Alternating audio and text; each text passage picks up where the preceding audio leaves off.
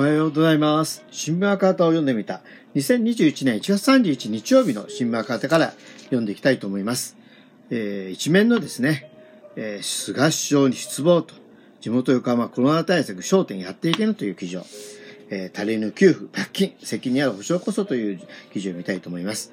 後手後手と批判される菅義偉首相の新型コロナウイルス感染、えー拡大対策、感染を拡大したとされる GoTo キャンペーンへの批判に続き、時短営業に協力しない事業者に30万円以下の過料を導入することも疑問の声が上がっています。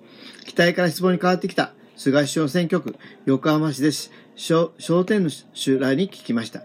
えー、小鹿花江さん、田中、これます、なんて読むんですか、新生さんってね、真理の真に、えー、ひじりという政治のせいですね。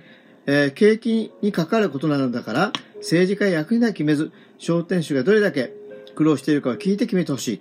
商店街の酒店店主は、菅首相の経済政策がちぐはぐだと言います。実効性疑問。午後8時以降に営業した飲食店に過料を課した場合の実効性にも疑問を持っています。午後8時を過ぎると、シャッターを閉めて、どんちゃん騒ぎをしている店がある。そうしないと経営が成り立たないからだ。その店に罰金を課すのは潰れるか、金を払うか選べということだと指摘しました。自身の酒店も経営が深刻です。売上は大幅に減ったものの、前年比で5割減に届かなかったために、持続化給付金がもらえません。消費者が10%になって、すでに経営は厳しかった。そこから5割減だとやっていけない。持続化給付金の設定がおかしいと憤ります。税金を払うためにやってるようなものだ。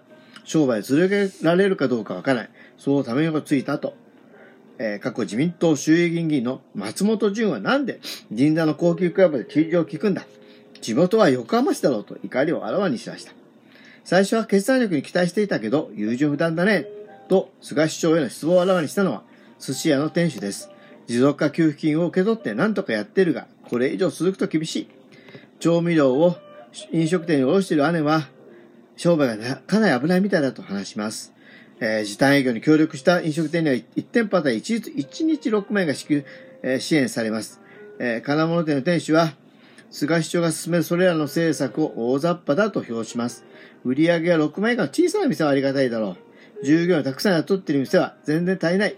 売上に対する納税額に応じて配分すべき配分すべきだと言います。期待外れた。日本共産党の荒木由美子横浜市議によると、赤旗日曜版読者の中にも、菅義、菅首相に対する期待する人がいましたが、今多くが呆れた。期待が外れたという反応です。商売をしている人は特に厳しく、えー年明け以降、さらに深刻。顔色が悪く、どうしようという人が多いと言います。商店主、えー主からは、庶民の声を聞いていない。税金の使い方が間違っている。給付金など、えー出すときは条件などいろいろうるさいのに、税金を取るときは容赦ない。えー消費税の支払いがきつい。という声が上がっています。荒木氏が言います。政府が時短など自粛を要請した結果、経営なになっているのだから、営業になりという責任を保証すべきです。全くその通りですね。えー、ツイートと言ってはあれですが、あの、えー下のですね、大手に拡大、市長検討、休業支援金、青年ユニオンが直接要請と。29日、首都圏青年ユニオン飲食業分会、えー、各飲食店ユニオンは29日、菅義偉首相、えー田村憲久厚生労働相と召喚で面会し、コロナ禍で企業、休業手当が支払わない労働者に対する保障を要請しました。個人で申請せる休業支援金の対象が中小企業に限られているとして、外食チェーンなどを含む大企業にも拡大すよう要請したのに対し、首相は対応を検討すると述べました。おー、すごいじゃないですか。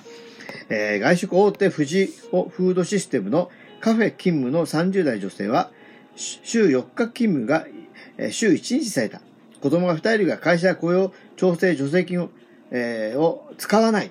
休業支援金は大企業は対象外です。すべての人に保証を行き渡らせてほしいと訴えました。菅首相が現行制度でどうにかならないのかと述べたのに対し、えー小林哲夫青年えーユニオン事務局次長は、大企業は休業手当を支払う法的義務はないと言い張る事例が多いと指摘。休業支援金の対象拡大を求めました。菅首相はどういうところで手当が知らないかを調査し、対応を検討していくと答えました。面会には、シングルマザーの女性らも出席、えー所得が低い子育て世帯に給付金を再支給するよう求めました。面会後、えー、えー、お、お、お花、えっ、と、お話ですかね。えー、小林氏はですね、非正規雇用が減少に転じたが、休業保障がないことが失業問題を深刻にしている。休業保障の拡充、雇用保険など失業対策も求められるなどと、求められると話しました。休業手当の不払い問題では、26日の衆院予算委員会で日本共産党の宮本徹、立憲民主党の川内博氏の両議員らが追及、川内氏が労働者の話を聞くよう首相に求め、今回の面会が実現しました。ああ、すごいですね。やっぱりね、これ直接ね、あの、国民の声を聞くというのは大事なことなので、今後もね、えー、ね、あの、菅首相には頑張ってやってほしいなと、えー、批判はしますけども、えー、ね、やるべきことやっていただければいいので、まあ、そこはね、ちゃんとこうやってほしいなということを、えー、訴えたいなと思いますね。はい。ということで、えー、新聞カート読んでみた、えー、2021月31日の、えー、新聞カートから読んでみました。ここまでお聞きいただきありがとうございます。